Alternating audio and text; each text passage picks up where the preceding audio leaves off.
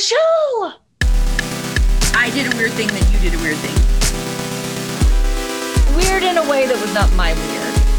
That we're supposed to exercise and eat healthy food and drink water. Leave me alone. I'm not going to bed at the same time every night. Is this show killing people? Bad, bad, bad, bad, bad. Something good has to be coming. I'm so proud of us. Well, if you have enough peanuts, it should just bring harmony, right? I have so many questions right off the bat. For those of you who are like, my God, Michelle, you're too much, chill out. It's McDonald's fault. When will my friend die? When will my friend die? This was a challenge.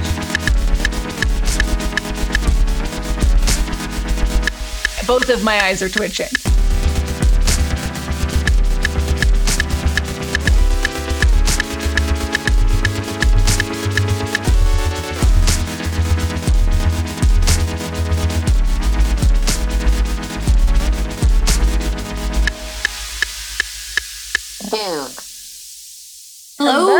Everybody. Welcome to Agreements. I'm Catherine, And I'm Michelle. and every week, nope, No, not every week. especially not now. We're coming back. Like we're back. Welcome back to us. Um, every other week, and sometimes with longer pauses in between when we need them, which we did this holiday season and beyond. We bring you our podcast agreement, in which we have three things that we share with one another, and they are They are a weird thing. they are a pop culture thing. And finally, a research thing, which can be quite a journey. Yes, Lean back, do your dishes, take a walk, whatever you need to do, and just come along with us. let us wash over you. And so, as we wash over you, at the end of that bath of voices, that oral bath, There's um, sound baths are a thing, right? they really are. I don't think we see 'em. qualify, but they are a thing. So then we try to those three things. We try to make them all fit together in some kind of message. Wrap them up into some kind of fortune cookie esque message that you can take along with you Yes. and live your So- life by it. as I mentioned, we have been gone for some time, but this is episode 37. We're fast approaching 40. Not I am 37, myself. so it's like my golden episode. Yay, Michelle's golden episode. So it'll be extra shiny. So I go first this episode. First up is Weird Thing.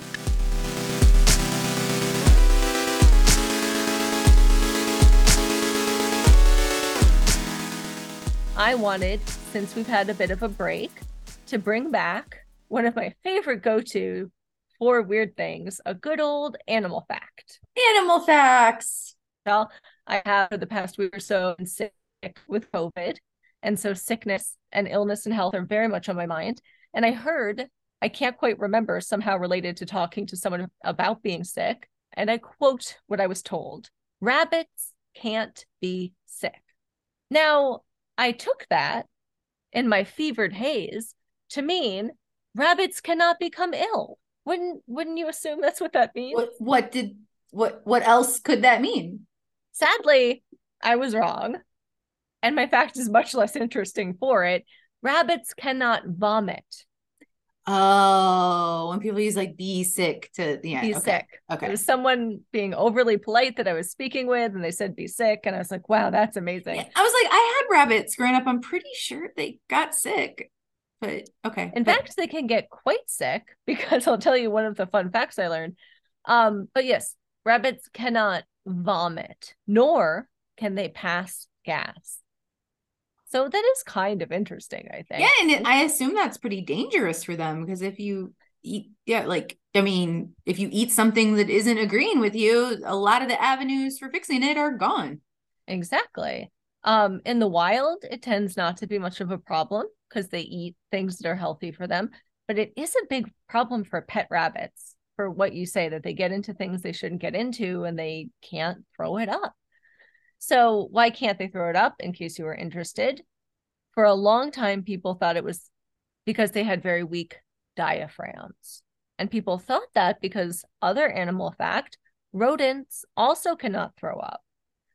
Really? or pass gas. And that, in large part, is because they do have very weak diaphragms. And again, as we're saying, one of the reasons rat poison is such a go to to kill rats is because they can't vomit it up once they get poisoned. So it's in there and it's staying in there. So, but that's not the case for rabbits. And basically, they have their esophagus, first of all, there are many reasons why they can't throw up, is tilted at an angle that makes it almost impossible for food to come back up from the stomach. And then they have a very tight esophageal sphincter, and that muscle tightens to prevent backflow.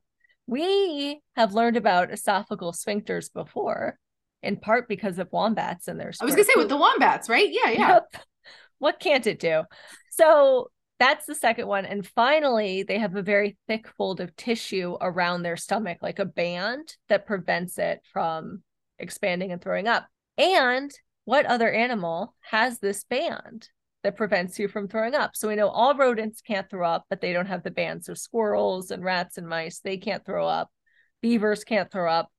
But do you want to guess what the final animal that cannot throw up is? Because of the band. Because they have a very tight band around their stomach.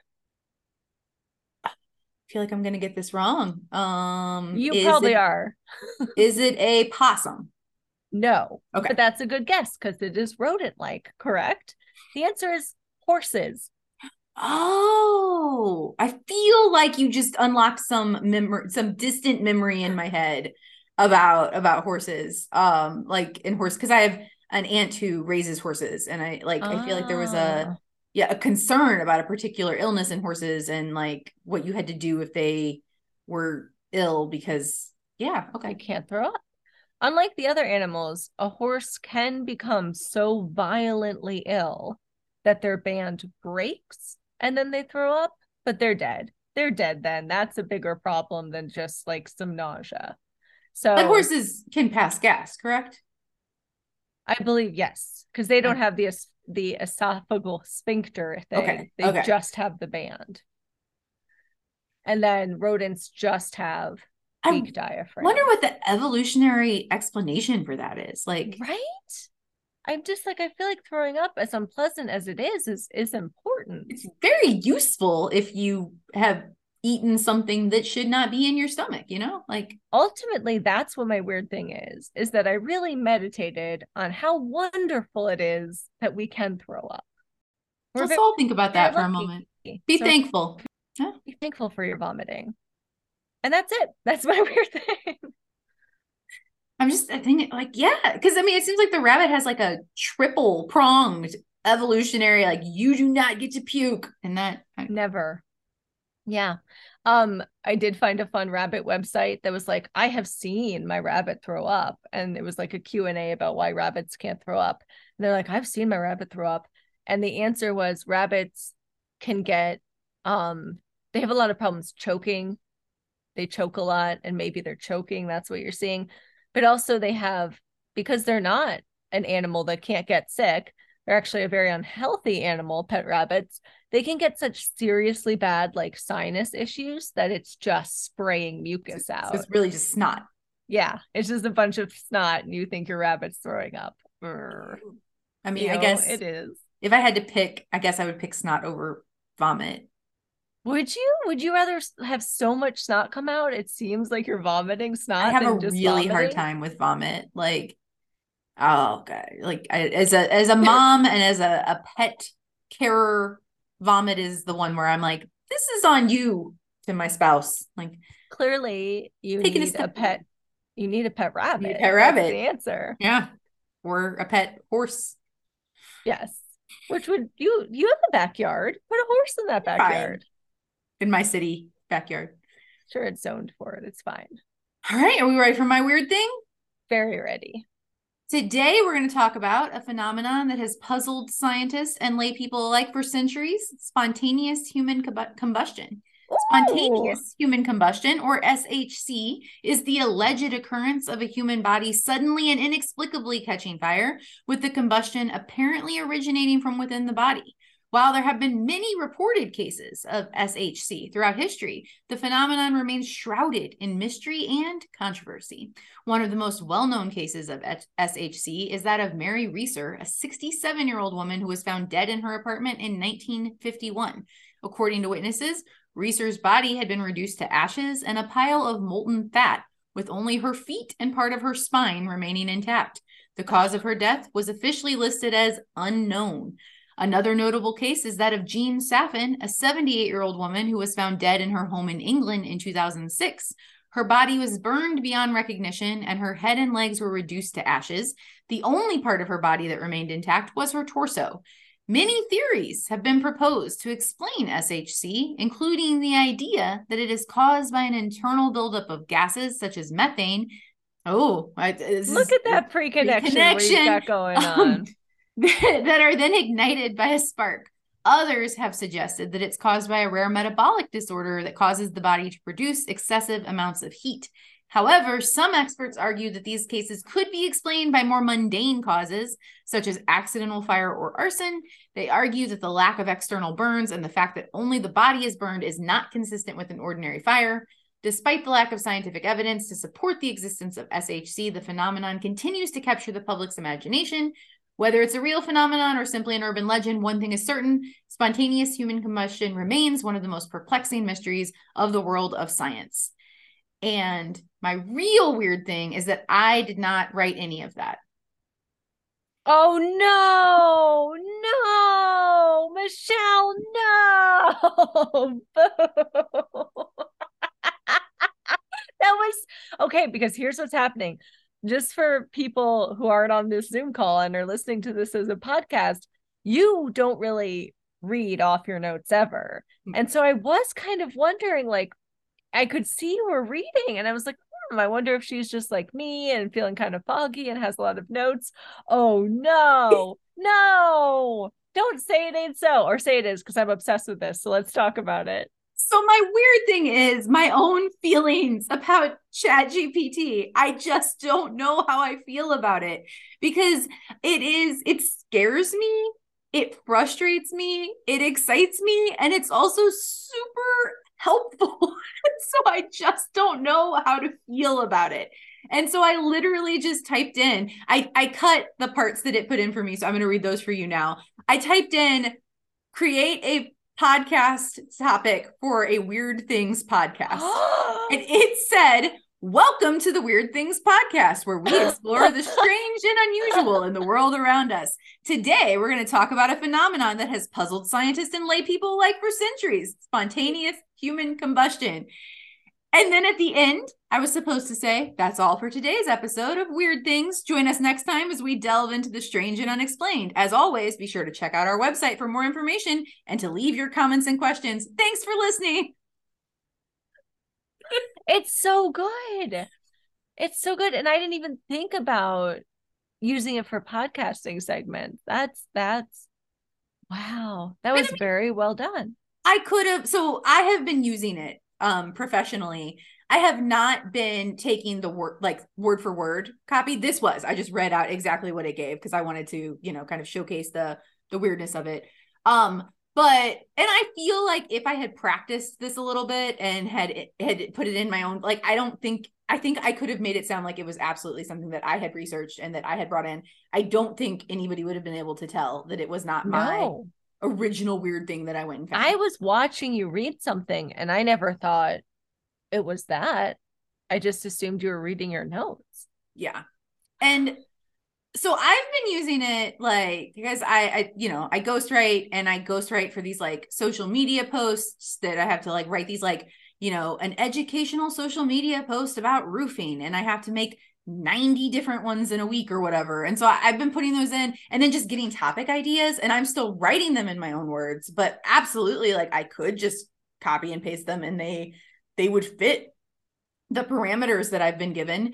And um I I just I am just I don't know how to untangle my feelings about it and I don't know what to do with that. Cuz it's it's very good at what it it's I am blown away because it blows everything before it so out of the water Chat GPT. It is so exponentially better than anything I have seen before. It's wild. And that I kind of over um early January was playtesting the app. I got a free version of the app. And you can really tell it to do pretty much anything, right? I was having it write scripts for me. My favorite, it's because it's also very fun. It's it's a very fun thing to use because it was like I was like write a Hallmark movie about 12 beautiful dogs. And it did a really good Hallmark movie write up. I love like, how sincere it is in its efforts to fulfill your insane requests. When it's yeah. when just like are like, can it do this? And it's like, I'm gonna try. I'm gonna really do my best. I, I told it write a screenplay with 12 characters who live under the sea and kill each other. And it did a great job. and it had 12 characters and they all had lines. And I've also been doing very, very stupid things with it. Um, I was kind of trying to play test its filter content, um, content filter for like adult content. Like, could you write, I don't know, porn scripts with it? And it will, there are words where it tells you I can't do that. Like, I don't deal in adult things. Um, and usually it's if you type a word for genitals or whatever. But for some reason, I could get around that filter with all, and I tried many different phrases because I'm an eight year old boy at heart, um, an eight year old kid. And the magic phrase that let me slide by the content filter was tell me a story about a penis adventure. And I then spent probably two days just doing that again and again and again to see what it would do. And I feel like I learned a lot about ChatGPT. But it was so interesting. Um, sorry that I'm hijacking this with a penis adventure, but like it would it would say once upon a time there was a man named Dick. And so like on some level it understands, right? That Dick like is a, a euphemism for penis. So he went on this is just one of many I did. He went on many adventures, blah blah blah and he learned about dongs because it's a kind of instrument and it's an African instrument called the dong. So and it so like it just really impressed me that it knew the euphemism for penis, knew that it was something else, and tied it into an adventure story.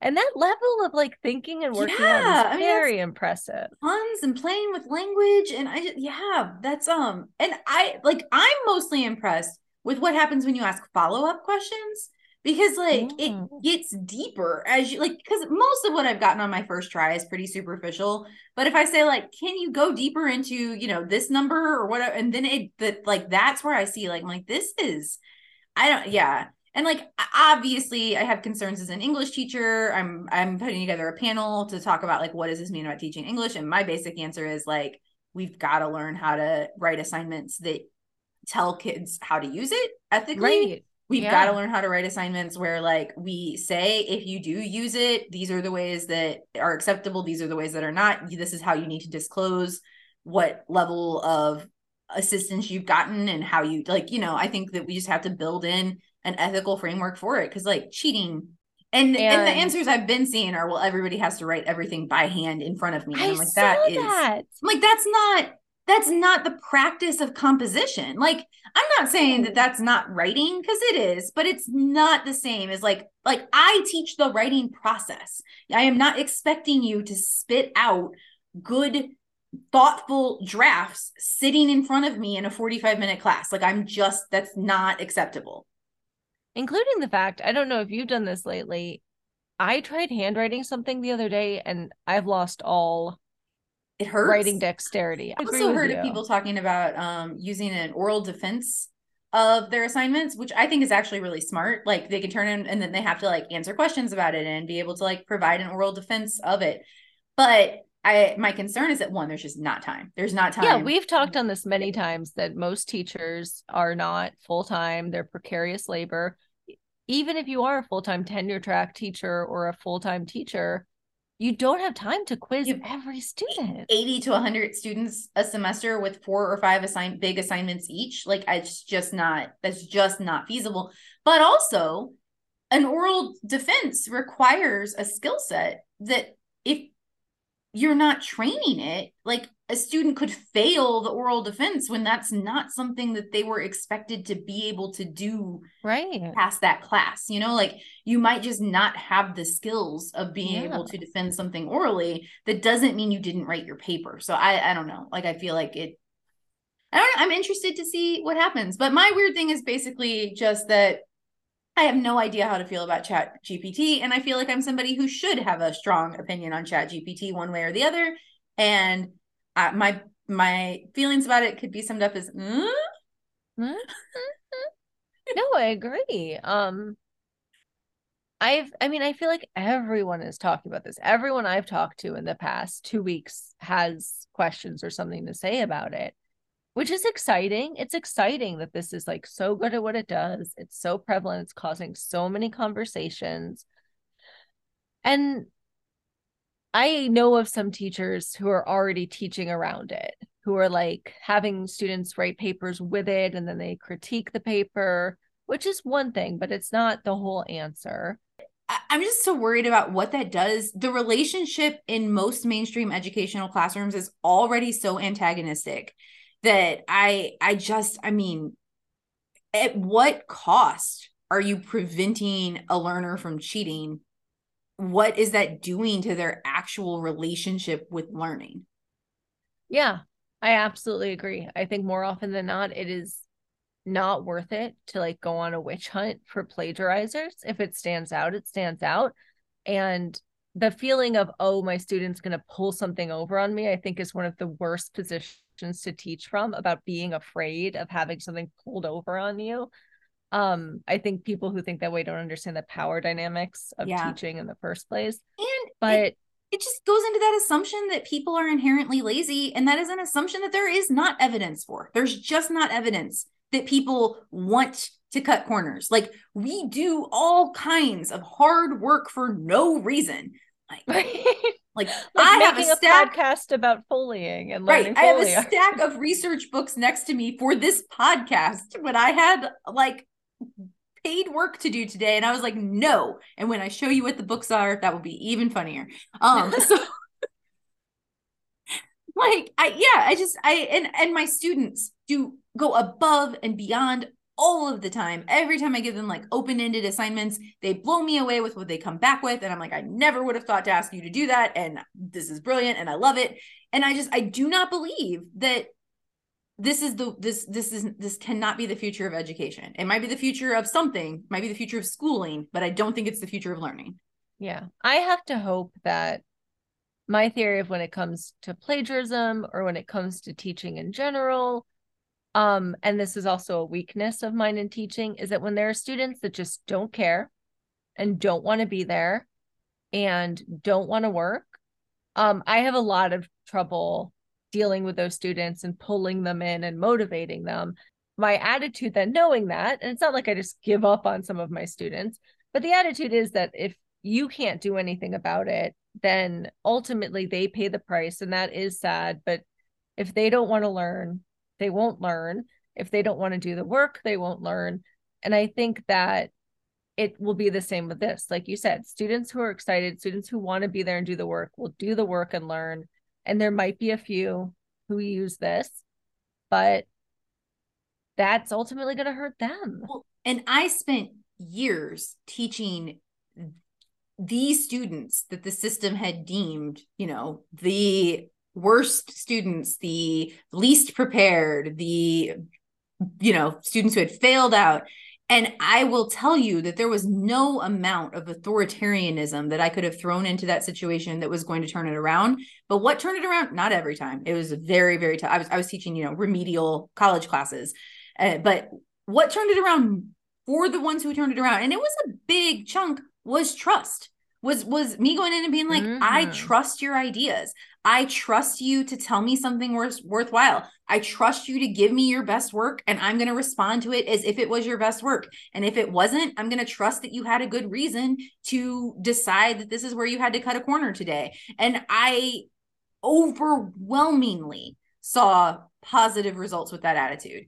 And when I first started out, I was told, I was, you know, drilled into me from some of my colleagues and people were training me like, you cannot let these, these students walk all over you. Like you're coming in, you're young, and they're gonna and like when I went in with that attitude, it was terrible. And it wasn't until I backed off and was like, you know what? Like I I trust you. Like I like I'm gonna assume that we all showed up in this classroom with the same goal, which is to get you take the skills that you have and get you where you need to go and i'm just gonna and i'm just gonna approach every single interaction with that attitude and if that's not true then that's on you and i like it that is the key in my opinion to reaching troubled students and i am just worried about teaching yeah and i think that's the key for all students really is trust and teaching in good faith and if you yeah. can't do that i don't think you should be a teacher because then yeah. you're teaching from a place of fear and then if you're teaching from a place of fear you think the students are more powerful than you, which is never true. And that just causes so many problems that have huge implications.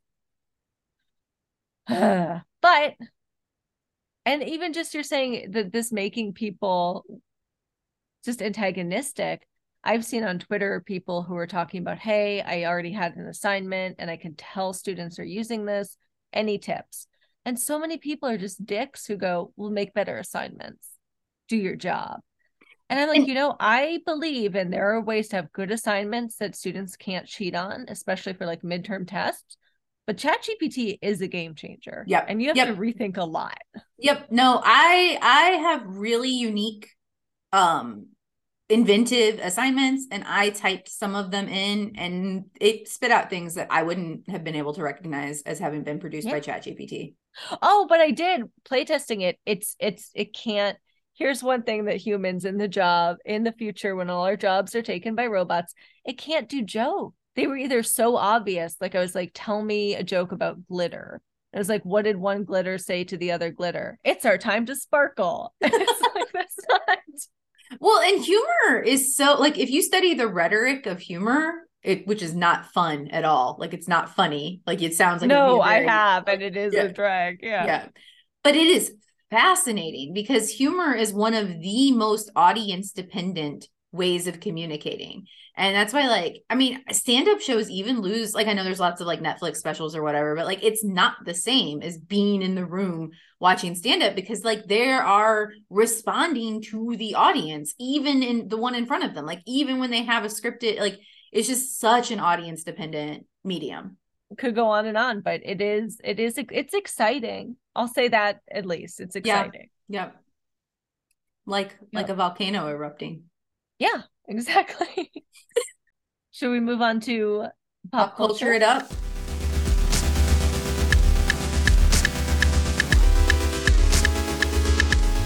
My pop culture is and I have a lot of like hemming and hawing and explaining, but just right off the bat, I want to show you something. So, my pop culture is this year's 2023 Miss Universe pageant. Okay. Specifically, not just the whole pageant or the history of Miss Universe or anything, but the national costume portion of it. Have you seen this? Okay. I only saw the USA costumes, but Perfect. it was something else. yeah, it's I think um, Miss Universe is getting a lot of attention right now because of Miss USA's costume. For anyone who hasn't seen it, it's so funny because you see like USA and then this poor woman under a huge constructional apparatus kind of tries to gracefully walk out kind of terminator style because she's wearing the whole moon on her back. Um because she is celebrating america landing on the moon and then they say something about oh well women go to the moon too now. And so she ended up winning fun fact. Oh i didn't know usa that. won this year. So okay so you're familiar with the national costume portion of the show a bit because of the usa now i know it's a problem. I do like i'm primarily a feminist theorist And i'm here going woo beauty pageants. Um and donald trump used to own it. He no longer does own Miss Universe. And in fact, last year it was bought by a Thai corporation headed by Jakkaphong Jakrajutatip, making her the first transgender owner of a major beauty pageant. So that's a lot better than Donald Trump, I hope. I mean, they're still like a corporate owner of corporations, but so um another fun fact I learned was that Miss Universe was started by Pacific Knitting Mills and they own Catalina Swimwear. And so that is primarily why there is a swimwear portion in most of these, so they could show off swimsuits and sell swimsuits. Uh, besides, you know, misogyny of wanting to see women prance around in swimsuits. But I can't help, I can't help loving it. I'm someone, I'm a sucker for spectacle and camp. As you know, in my home, Eurovision is a national holiday. So anything that like has so much bravado, all the countries of the world are getting together to just do something campy. Oh, I love it. I love it so much. I'm helpless against it. So I was very thrilled that it's getting attention. I'm even more thrilled that on YouTube, they put up just the national costume portion. It's an hour long, but you, I'll put the link in the show notes, but you can go to YouTube and spend a nice evening just watching the national costume portion of Miss Universe. You will, you will thank me. So there are two main reasons why I love this so much. And first is, of course, the costumes. Duh. Do you are you a fan of RuPaul's Drag Race? Any listeners? You will love this. This is drag. Miss USA had like the whole moon on her back that she could barely walk with to celebrate landing on the moon. There was a giant puppet headdress that was bigger than the woman wearing it with like hands she could hold to clap and move the puppet. Um there was a woman a just a gliding glittering rhinestoned peruvian pyramid pushed onto stage and worn by a woman with a panther affixed to her back there were so many bird head pieces. Bird heads were a big theme. Dressing as currency was a big theme this year. Someone dressed as a stroop waffle, which was stroop amazing. delicious. They're delicious. And she had a cup of tea on her head because stroop waffles are good dunked in tea, as the announcer let us know.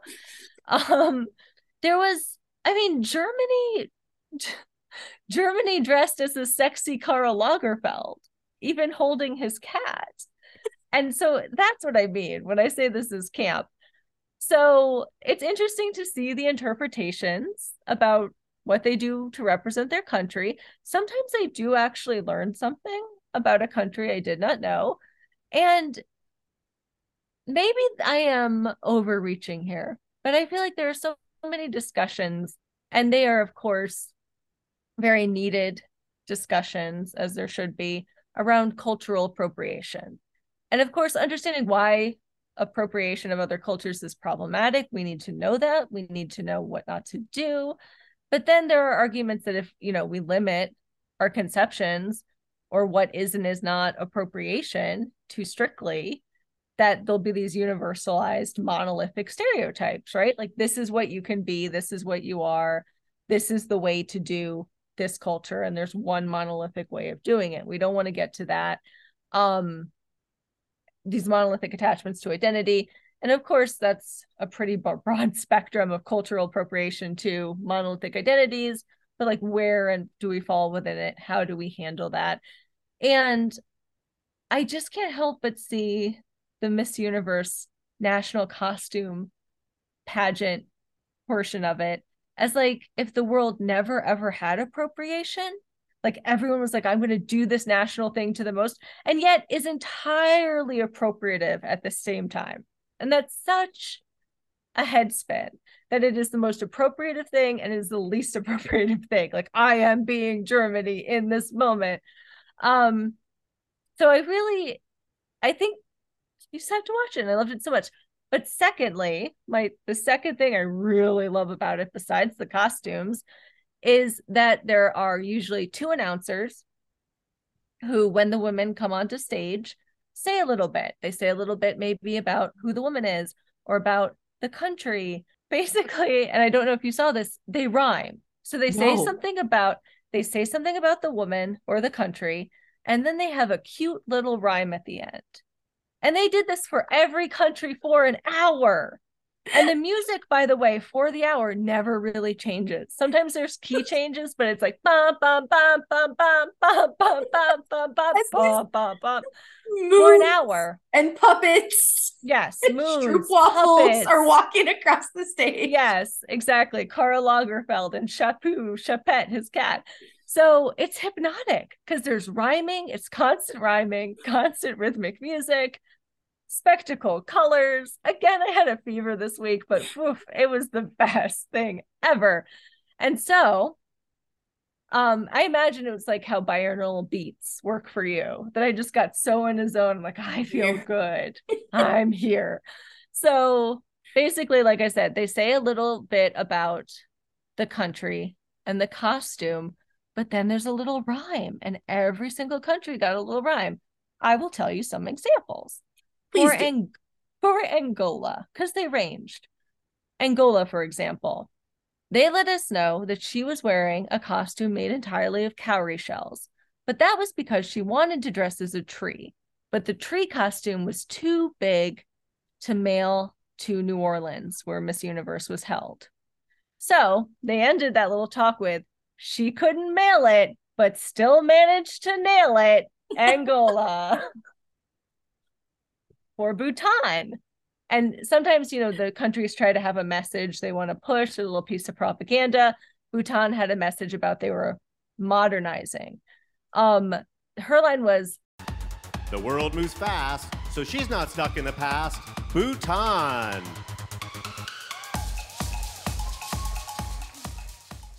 um, some of them weren't really about, like, some of them I could tell they were like, we don't know what to do with this costume. Cameroon was dressed as agriculture. So they just said for her, she takes, She takes no vacation from, saluting, her nation, Cameroon. Um, probably the stupidest one was Brazil. She dressed like a mermaid to celebrate mermaids, I guess. And um, that's it. Let me get ready here. Compose myself. Don't you, Don't wish, you wish that you, were half fish like Brazil? Oh, not really. No. But but what really really and i shouldn't laugh at this but what got me just cracking up was some of these countries are within the framework at hand of miss universe trying to make some statements like geopolitical statements um and then they do a little rhyme so for example armenia came out and armenia was introduced by quote this costume sheds light on armenia's genocidal history something this delegate's family is all too familiar with. When, When we, don't, fight, the future, is, bright is bright in Armenia. in Armenia. Wow. That's a that's a swing. yeah. I'm like, at least they didn't try to rhyme the word genocide. Right. Um, but when your people are wiped out, no need to pout. And it's just like, no, no, no. Ukraine, Ukraine had a very cool costume. They were basically dressed as a warrior of light, and it looked like a badass avenging angel video game character. It was really well done. And so she comes on and she she dressed like this to signify the fighting in Ukraine. This warrior of light will help in their fight, Ukraine. And it's just like they're at war. Like there's very real geopolitical Right. Like a little they're- like Hallmark cardish slogan to come like yeah. Oh, I, yeah. How do we make a cute rhyme about Armenian genocide? Armenia's genocidal history. So I bet, I bet ChatGPT could do it. oh yes, maybe that's how they did it. Tell me a rhyme about genocide in Armenia. Tell me a rhyme about the moon and America and women. Um, although America's rhyme was just, "You'll see her soon on the moon, USA." My final they don't seem to have a meter scheme. Like no, no, no, no. It's just yeah, it was I I just cannot um recommend enough that everyone goes and spends an hour of their life watching that because it was really, really delightful. Well, my pop culture thing is, as we were talking about earlier, we've been I've been listening to a lot of audiobooks. Um, and I've noticed lately that quite a few of the audiobooks that I've read have been written by men but voiced by women. and I was Hmm. trying to figure out what was going on with that. Um, and I didn't. That was just spoiler. I'm not. I'm gonna. I'm gonna end up on a different tangent. But um, just to just to reflect a little on that, I was like, so one of the things as I was trying to research why this was happening was that a ton of complaints about male voices trying to do female dialogue and how I do hate those when when they'll put on a woman voice in an Yes. audiobook. Oh, And I I read one. It was I can't remember what it was. It was some sort of horror, like a quick horror novel, and the the woman's voice, like the woman was the protagonist. So there was a narrator, and the guy would read the narrator voice in a normal voice, and whenever it was the woman, it was like, like was just like very nasally and high pitched. it's a and very specific thing. A lot of audiobook readers do, and it just yeah. it it just really unpleasant and just d- was not fitting for the character, which was this strong, you know, like survival focused and just sounded like a needy chipmunk or something. I don't know. and um yeah, so I was like, well, maybe they're just avoiding that problem. But then I was also noticing that like a lot of the protagonists are actually women, even though it's written by a man. The protagonist is a woman, so I guess it makes sense Mm. if we're like in the woman's mind that it would be a woman's voice. And so, but then I was like, why are so many male writers writing female protagonists? Is it because that's more likely to get published? And So I, I did not find out answers to any of these questions. That's just how I got to my pop culture thing. So I was trying to figure that out. And as I was reading an article um, in that research, I found just a line that didn't have a quote or didn't have any like citation or anything that said 99% of movie trailers are voiced by a man. And I was like, and so like I just I just froze. It was like 99%. Like that, like nothing is 99%. Like what? No. And so I tried to go find out, um, and I could not verify that specific statistic because I quickly slipped down this rabbit hole. Do you know who Don LaFontaine is? Yes. Yes. Okay. Yes. So I did not know who Don LaFontaine was. Um, but he is my pop culture thing. So Yay. I'm gonna I'm gonna give you some general information about Mr. LaFontaine. Um, Don LaFontaine was an American voice actor. He was born in um, 1940 in Minnesota. His voice cracked at the age of 13, mid sentence, and gave him a very deep, distinctive voice that you certainly know because he is the in a world guy. Um, and so I had no idea. He he passed away in 2008 and he continued to do movie trailers up until 2007. So he was doing movie trailers um throughout his life. Um it is an astounding amount. He did more than 5,000 movie trailers. I would have to click through 552 pages of his with a hundred movies Wow. per page. His first movie trailer was in 1971 for the film Making It, which I have not seen or even heard about. Um, and his last one was for the 2007 film Rush Hour 3. So, um, between 71 and 2007, he did more than Wow. 5,000 movie trailers. And so, and I mean, it's a huge range. It's comedy, it's action, it's dramas, all kinds, but all of those inner worlds, like he, like it is a cliche because of him. Like he kind of came up with that. And um, so I found this ScreenCrush article about him. And it was it's just a link to like some of the best in a worlds. Like um so Goodfellas is in a world that's powered by violence on the streets where the violent have power. A new generation carries on an old tradition. The Glass Shield from 1994 in a world filled with violence, their only weapon is the truth. Um Ransom, the uh, Mel Gibson movie from 1996. In a world where great risks can bring extraordinary rewards, Tom Mullen has succeeded beyond his wildest dreams. BASEketball. Do you remember that? no. Hmm. What is basketball? I'm it's a movie about basketball and baseball? Yeah, it's a comedy where they made up a. Well, I'll tell you. In a world Okay. where professional sports had sunk to a new low, two guys invented a game that took them to the big time. It is very informational. Now I know what that movie is yeah, about. now you know. and so I don't like. I was ju- just. uh, It's just astounding to me that one person had that much.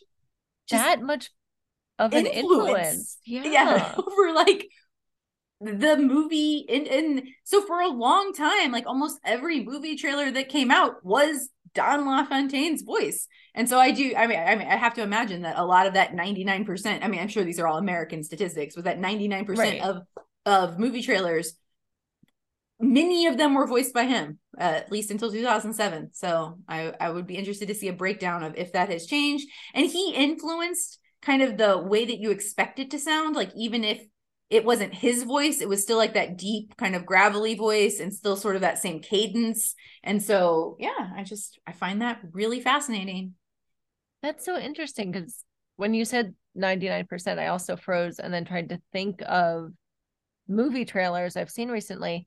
And I I've noticed that a lot of them over the past few years don't have narrators as much. Yeah. And I wonder if it's just because when he died, they were like, well, well what are we gonna do yeah Mm. i think i think when i was trying to think of like well what trailers have i seen recently it seems like they just jump into like spliced moments from the film itself like yeah, it's it's like not a cool song and Yeah. then boop boop boop.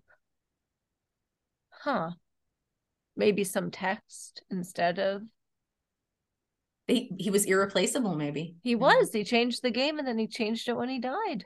But this I feel like maybe in in a world, those little lines and the little rhymes, maybe there's something. oh there. in a world you'll get twirled I don't know, we're- we're- in a world without genocide, you'll be on our side with Armenia. um yeah, apologies to Armenia for screaming about Armenian genocide and laughing for the past 12 minutes. Um so yeah. Okay, are we ready for the big one? Yes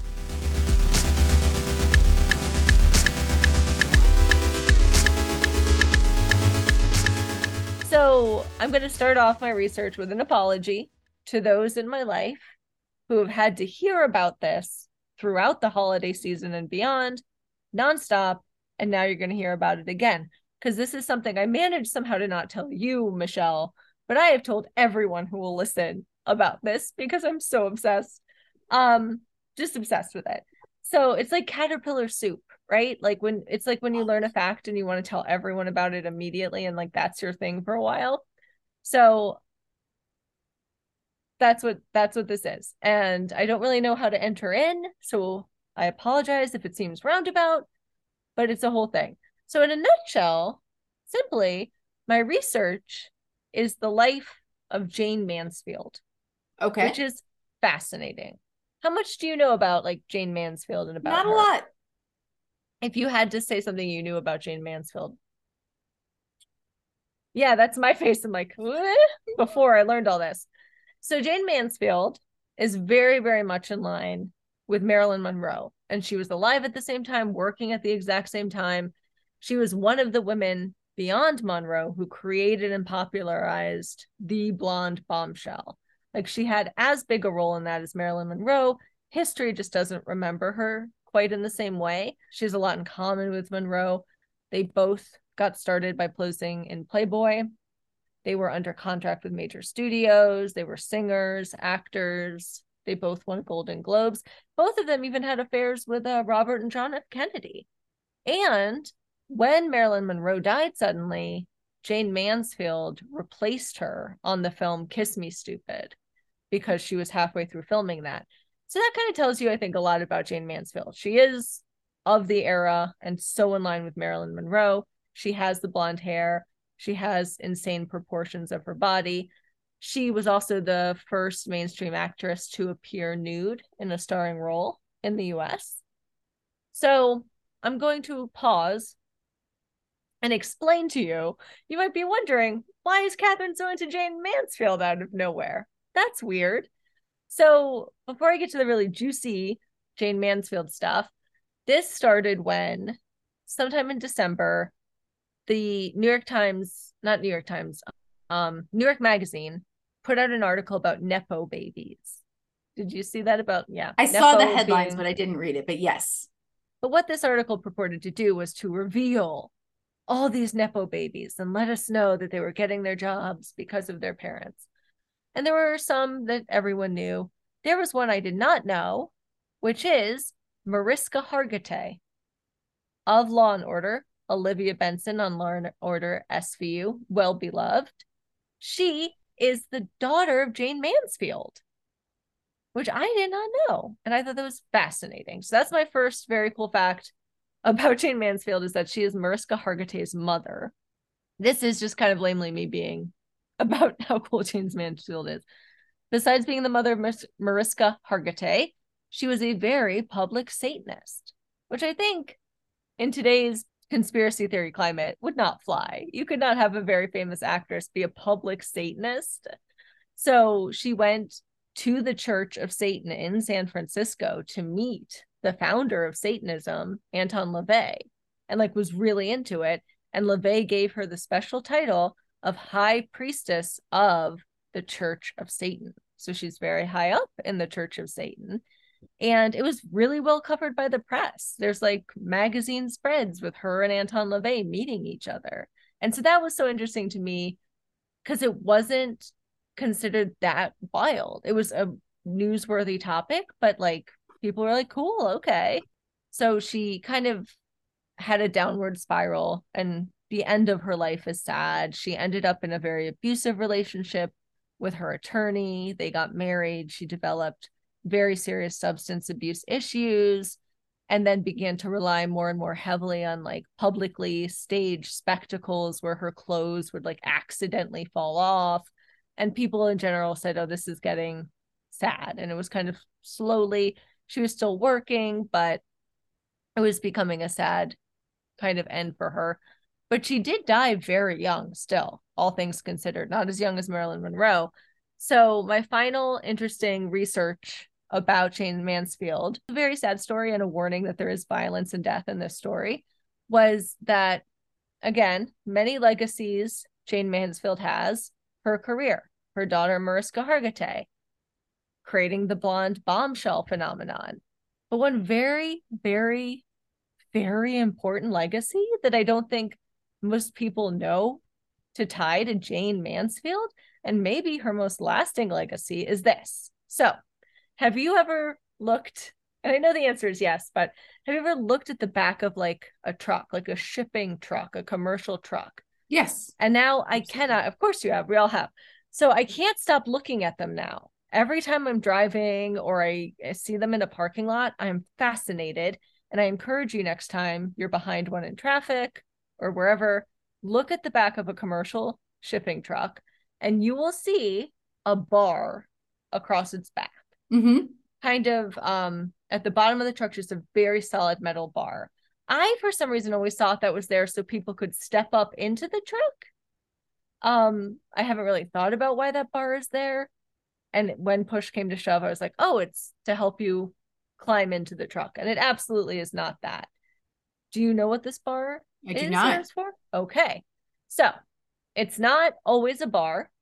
It can be a whole system that hangs down from the truck's chassis, but it's basically known as an underride guard. And it's been around for a long time, very important. It is also known more commonly as a Mansfield bar. And the reason for this is that Jayne Mansfield was driving late one night. She was going from one show to another performance overnight at like two in the morning. Um, her husband was driving, and there were her and her husband and another adult were in the front seat.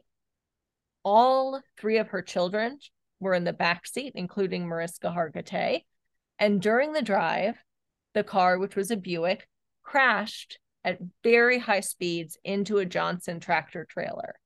The trailer had slowed down because there was an approaching fog spray truck coming the other way, and they just didn't see it or stop for it. And so Jayne Mansfield's car crashed high speed into this Johnson truck.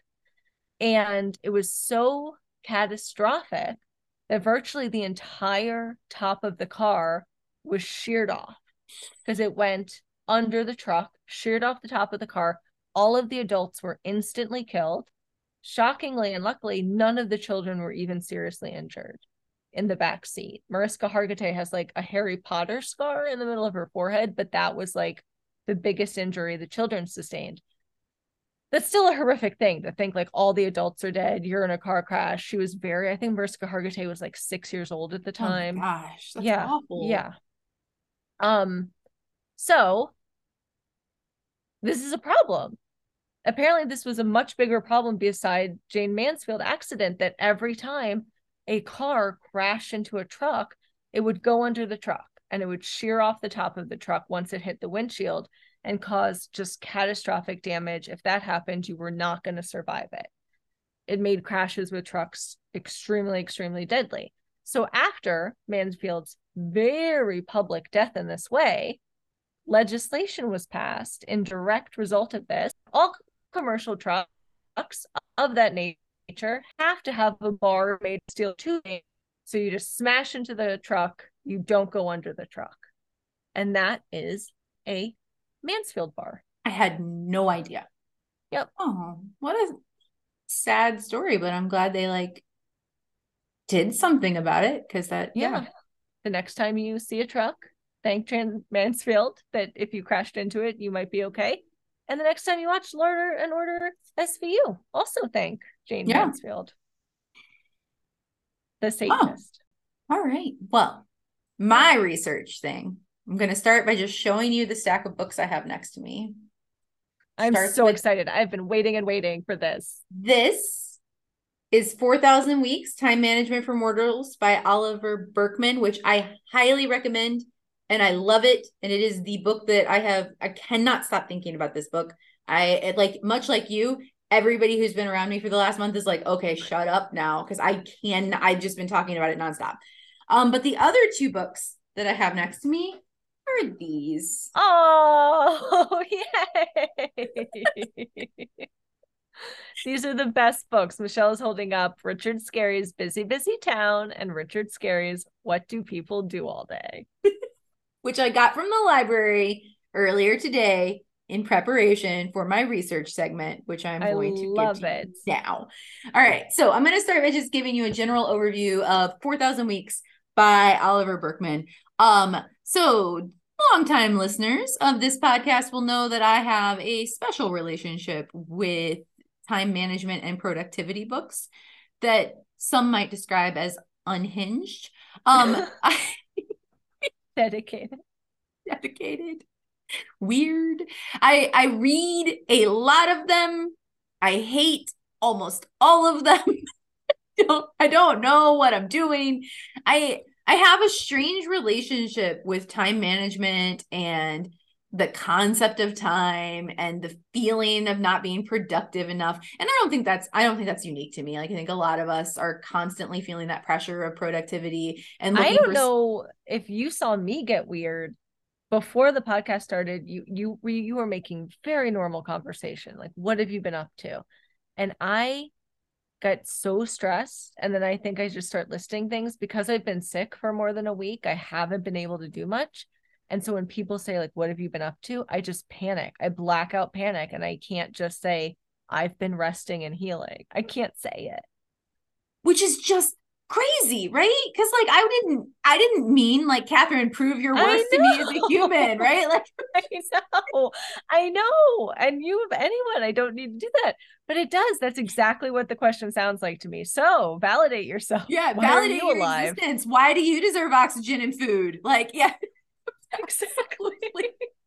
That's why I randomly said to you, I've been writing letters of recommendation. I'm like, you don't need to know. so so in that case, have you read this?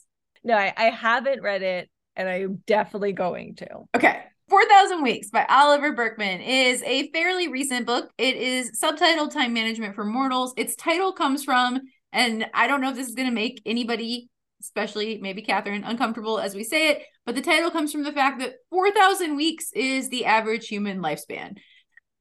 That's not enough. That's not enough. I mean, that's, you know, average. So, some people live to be 100. See, then you might get like 5,200 weeks, but some people don't. I think 4,000 is like 80 ish. But like, you know, you might not get any more. Like this might be it. Like so I know I'm getting getting into the so I, I've talked on here before I also talked about car crashes and vomit. You're allowed to talk about mortality. Well, and I have been like, I think I've I've talked on here before about how I'm trying to be a stoic. I guess I, I don't know. Like I believe in the principles of stoicism. So I guess in that sense I am a stoic. I guess anybody who's trying to be anything is always falling a little short of the ideal, right? So I think I can say I am a stoic. I'm gonna go ahead and say that. Um, and so one of the primary concepts of um, stoicism is the memento mori, remember you must die, Mm. right? And that the idea is that if you understand that you that your life is finite that you make better choices about how you spend it because you can't fall into this belief that you get you know an infinite amount of time or that there's some escape from it we're not all going to go live on mars in frozen capsules mr musk right? Like this is it. We got to deal with we got to deal with our mess where we where we are what, what we've got. And so I think that this book is really blunt about that, is really blunt about it doesn't it doesn't put it it's very accessible. Like I don't think that it doesn't get into like it definitely talks about the philosophy and mentions like where you could read more about those philosophies, but it is in very approachable, very accessible language. So don't don't not read it because I'm rambling about ancient Greeks. Um, it is a very accessible book. And so, but it definitely brought that idea to mind, this memento mori, which is something that I've really been trying to reflect on a lot because I I believe very strongly that like I should be spending my time well because I believe that it is finite. And I think that like being aware of that is important to making good choices. And he, and Burkeman really drills that down into like look every single choice you make is an infinite number of things you didn't do. And he's like you you cannot do them all and like one of the things he says like the one that has really been bothering me that i'm like oh this is making me uncomfortable is he's like you should make a list of 20 things you really care about and now you you prioritize them you get maybe five yeah, yeah, right. And then he says, this is the part that's to make this is this is the part that makes me squirm. It's like, now you would think that things that aren't on your list are your distractors, the things you have to protect yourself from. It's like it's number 6 through 20.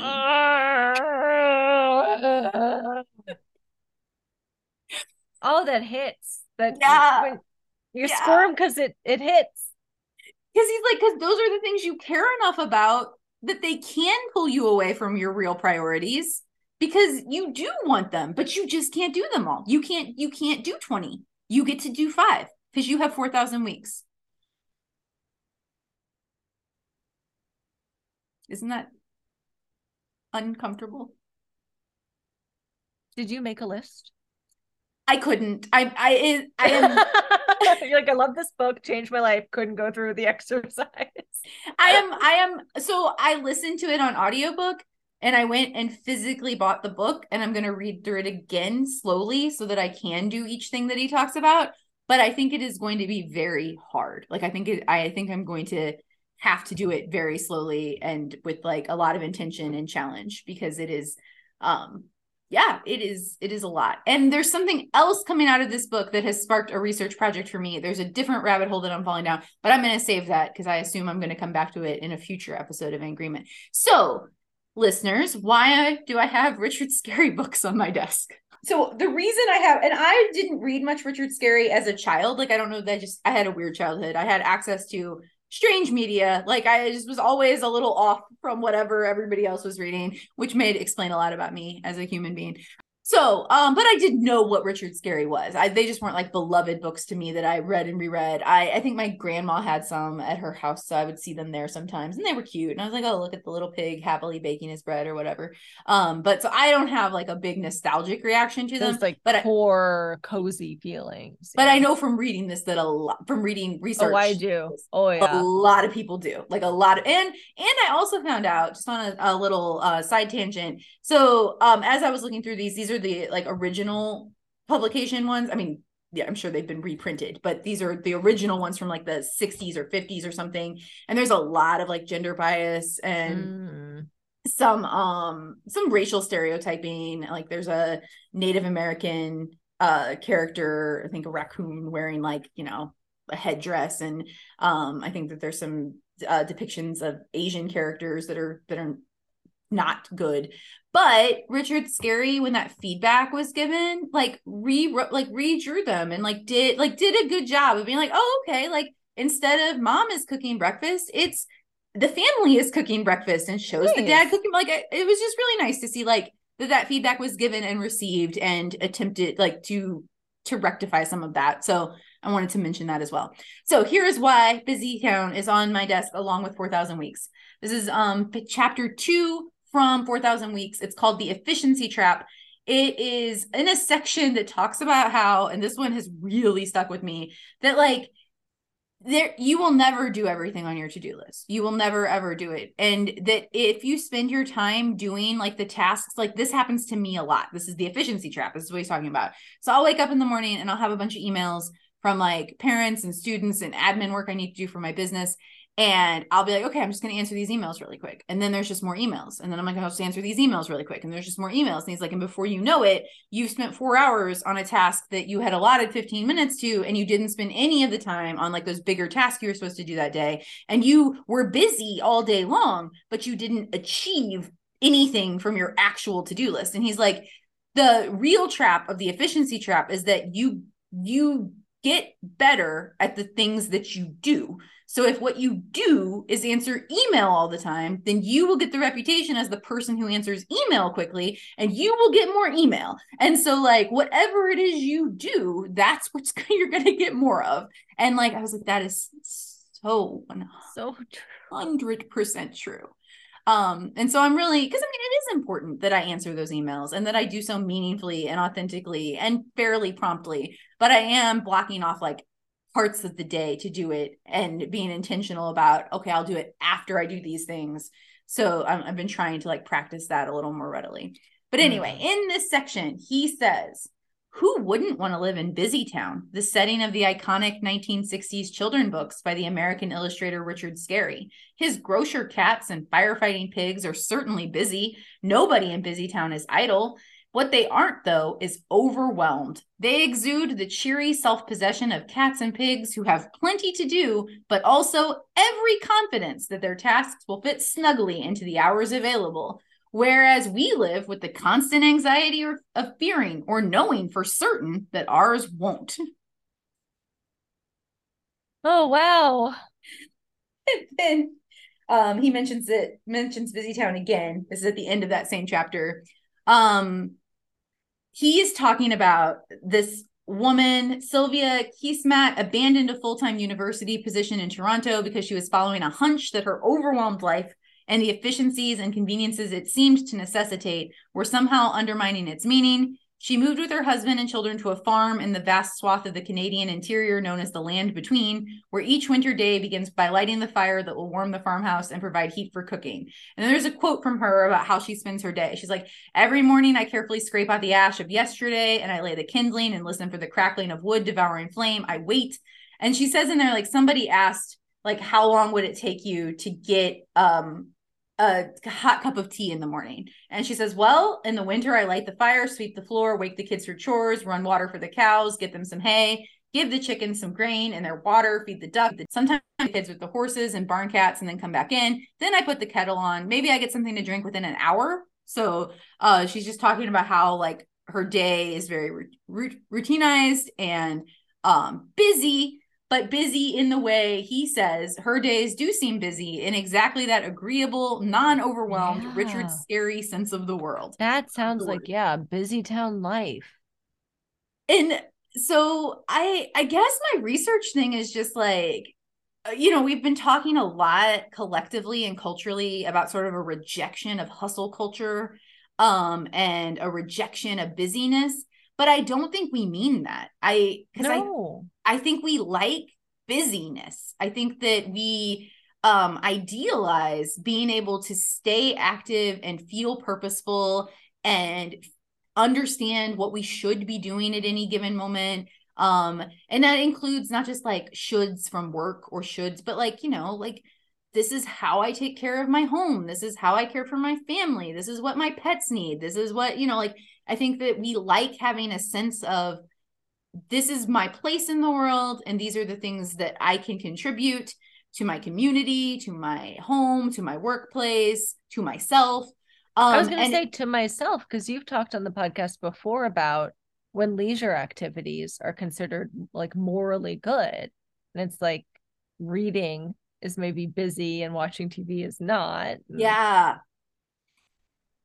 And so I just, I don't know. I guess my research thing is just this reflection on like, I don't think we're actually trying to reject busyness the way that we say we are. I think we're trying to reject overwhelm.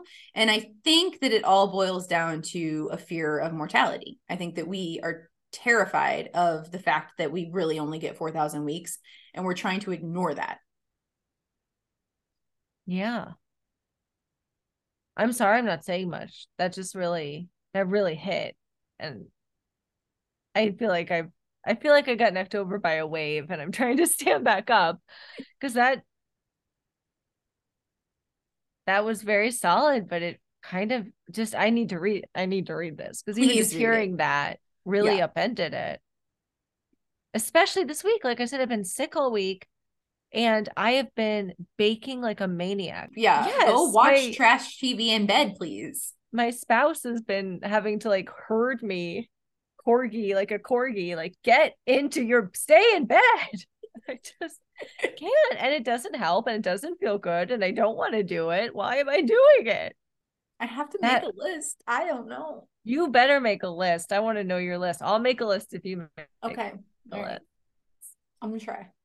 It's gonna be so hard to make that list though, knowing that like number six is like, oh, that's your distraction. And yeah, number, number oh. six is like your just tell me threat. like one thing. Yeah. What do you think your number six is? I mean, it's probably connected to like freelance work or, you know, like um writing that is lucrative or that feels like that makes me feel important, but that isn't serving the topics that I'm most interested in, those kinds of things. That makes sense. All right. Well, there we go. Mortality. Should we recap? Absolutely. I mean, yeah, we got it. We covered a lot, it feels like.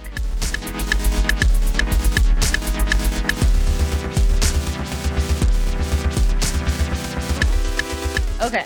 So, to recap, my weird thing was learning that rabbits they can become ill, but they can't get sick. They can't vomit. My weird thing was not actually spontaneous human combustion, but my mixed feelings about ChatGPT.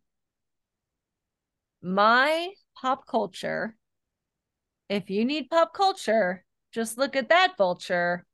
it doesn't make sense. Somebody did have a vulture on their head. Um, I love vultures. Costume. I really like vultures. Vultures are great. They're great. So my pop culture was the Miss Universe national costume portion of the Miss Universe pageant. And my pop culture thing was Don LaFont- or Don LaFontaine, who has done over 5,000 narrator voiceovers for movie trailers. Wow. And my research was about the life of Jayne Mansfield. And I guess most particular, also researching like those, the Mansfield bar on trucks. And my research was about our mortality and how I don't think we're rejecting busyness, but rather overwhelm. Okay. I feel like mortality is a theme that you could fit a lot into. That seems ripe. You open the fortune cookie, you will die. Maybe we should have ChatGPT write this week's fortune cookie. Do you want me to try? Can we try that? All right. Oh my gosh. Put all those things in and say, write a fortune cookie. Okay, I'm gonna say, I'm gonna say, write a fortune cookie that combines rabbits cannot vomit. Chat GPT makes me uncomfortable.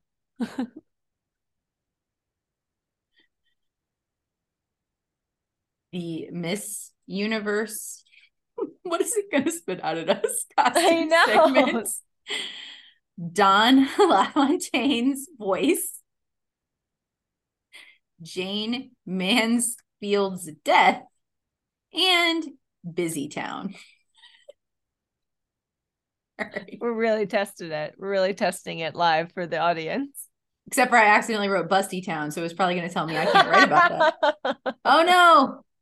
It's hold on, an error occurred. Let me see. I might not be logged we in. broke ChatGPT. You're welcome, teachers. when you read next week that it's down, it's thanks to our fortune cookie.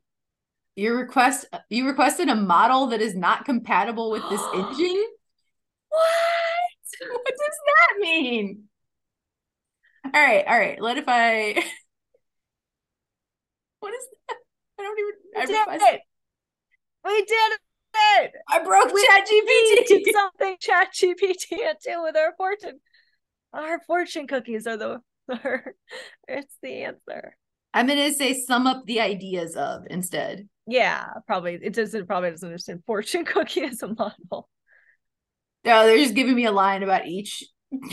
So have you tried to get Chat ChatGPT to say anything bad about ChatGPT? No. It won't. it So won't. it says here ChatGPT is a language model and its purpose is to assist users with information and tasks. It's not designed to make anyone uncomfortable. what is maybe could you put um create a parable? Not a parable. What am I thinking? What's short? Aphorism? Create an aphorism with create an aphorism combining all those things. Oh no, sorry.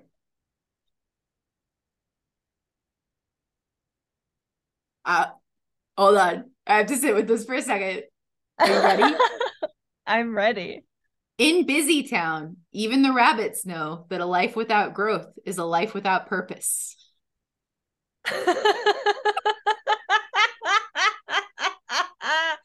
I mean,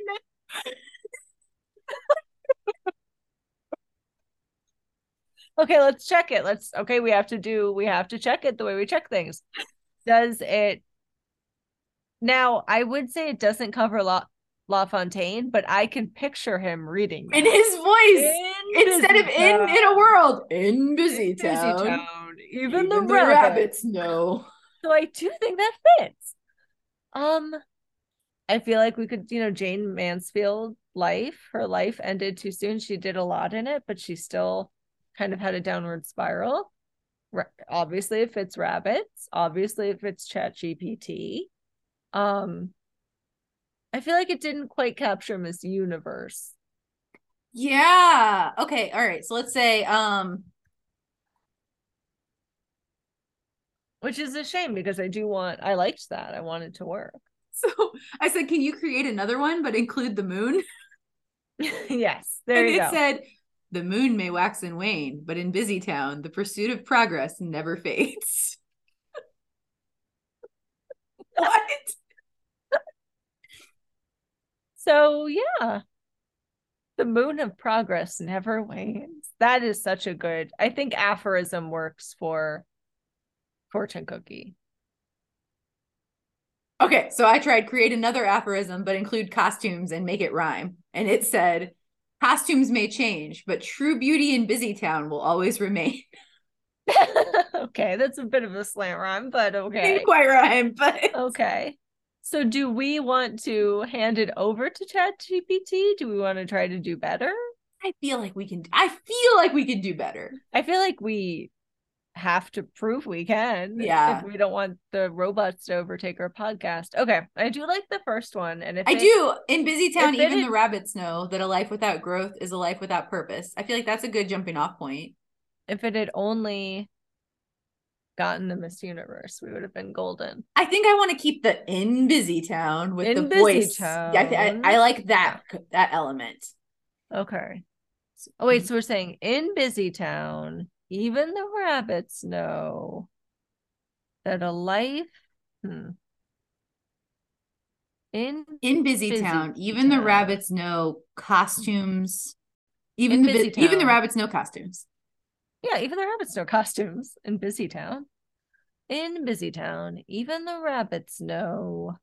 maybe something like costumes won't control what you're remembered for? Because like I feel like Jayne Mansfield's life was like this costume of this blonde bombshell, but no, like exactly. And that- then I'm talking about Satanism and car crashes. yeah, So in Busy Town, even the rabbits know. And I immediately forgot the brilliant thing costumes won't determine how they remember you. Oh, So, um, I think I think it, are you happy with that before you say it like Don LaFontaine? yeah. Okay. So first let's read ChatGPT's. ChatGPT's is in Busy Town, even the rabbits know that a life without growth is a life without purpose. Okay. And now ours is In Busy Town, even the rabbits know that a costume won't determine how they remember you. Yeah. There you go. If anybody wants to write in or call us and tell you what, us which one you prefer, the robots or the human beings with beating hearts and feelings. Feelings. No, there you go. We're back. Okay. Even in Busy Town. I keep saying even in Busy Town. That's not it. In Busy Town, even the rabbits know that costumes won't determine how you are remembered. That's um yeah, that's an interesting one. And we mean costumes like also very, very figuratively. Yes, like Right? whatever face you put on for the public is not necessarily how you're which I think kind of goes with the idea of like the 4000 weeks and like you might see yourself as being this kind of person but that might not be because you know if you've spent too much time on your That's number they- 6 you The know like example. The email example was so good because it's like you think you're doing all these things. Like that actually plays into you being a good teacher and being a considerate friend. But like maybe the world just sees it as you're good at emails. yeah It's not reflected back what you think you're putting out. Your Yeah. costume isn't what they remember you for. Just a big I'm really button. selling this. This is good. This is a good, good, good fortune cookie, and I'm happy. me too Take that jet ChatGPT. and we're back we're back for real this time We really are. We've settled. I I'm healthier. I've moved across the country. We're settled. I took a vacation I got to see White Sands Very cool. So we will see you in a fortnight. in a fortnight sure. We'll be back. If you have a grab bag for us, send it to us at agreement podcast at gmail.com. grab bag. Do the grab bag. We haven't got to hear the grab bag song in so long. I don't yeah, if you don't want to do it for us, do it for the song. Do it for the It song. needs needs to It's get a good out. song. Yep. Okay. See you later. Bye. Bye.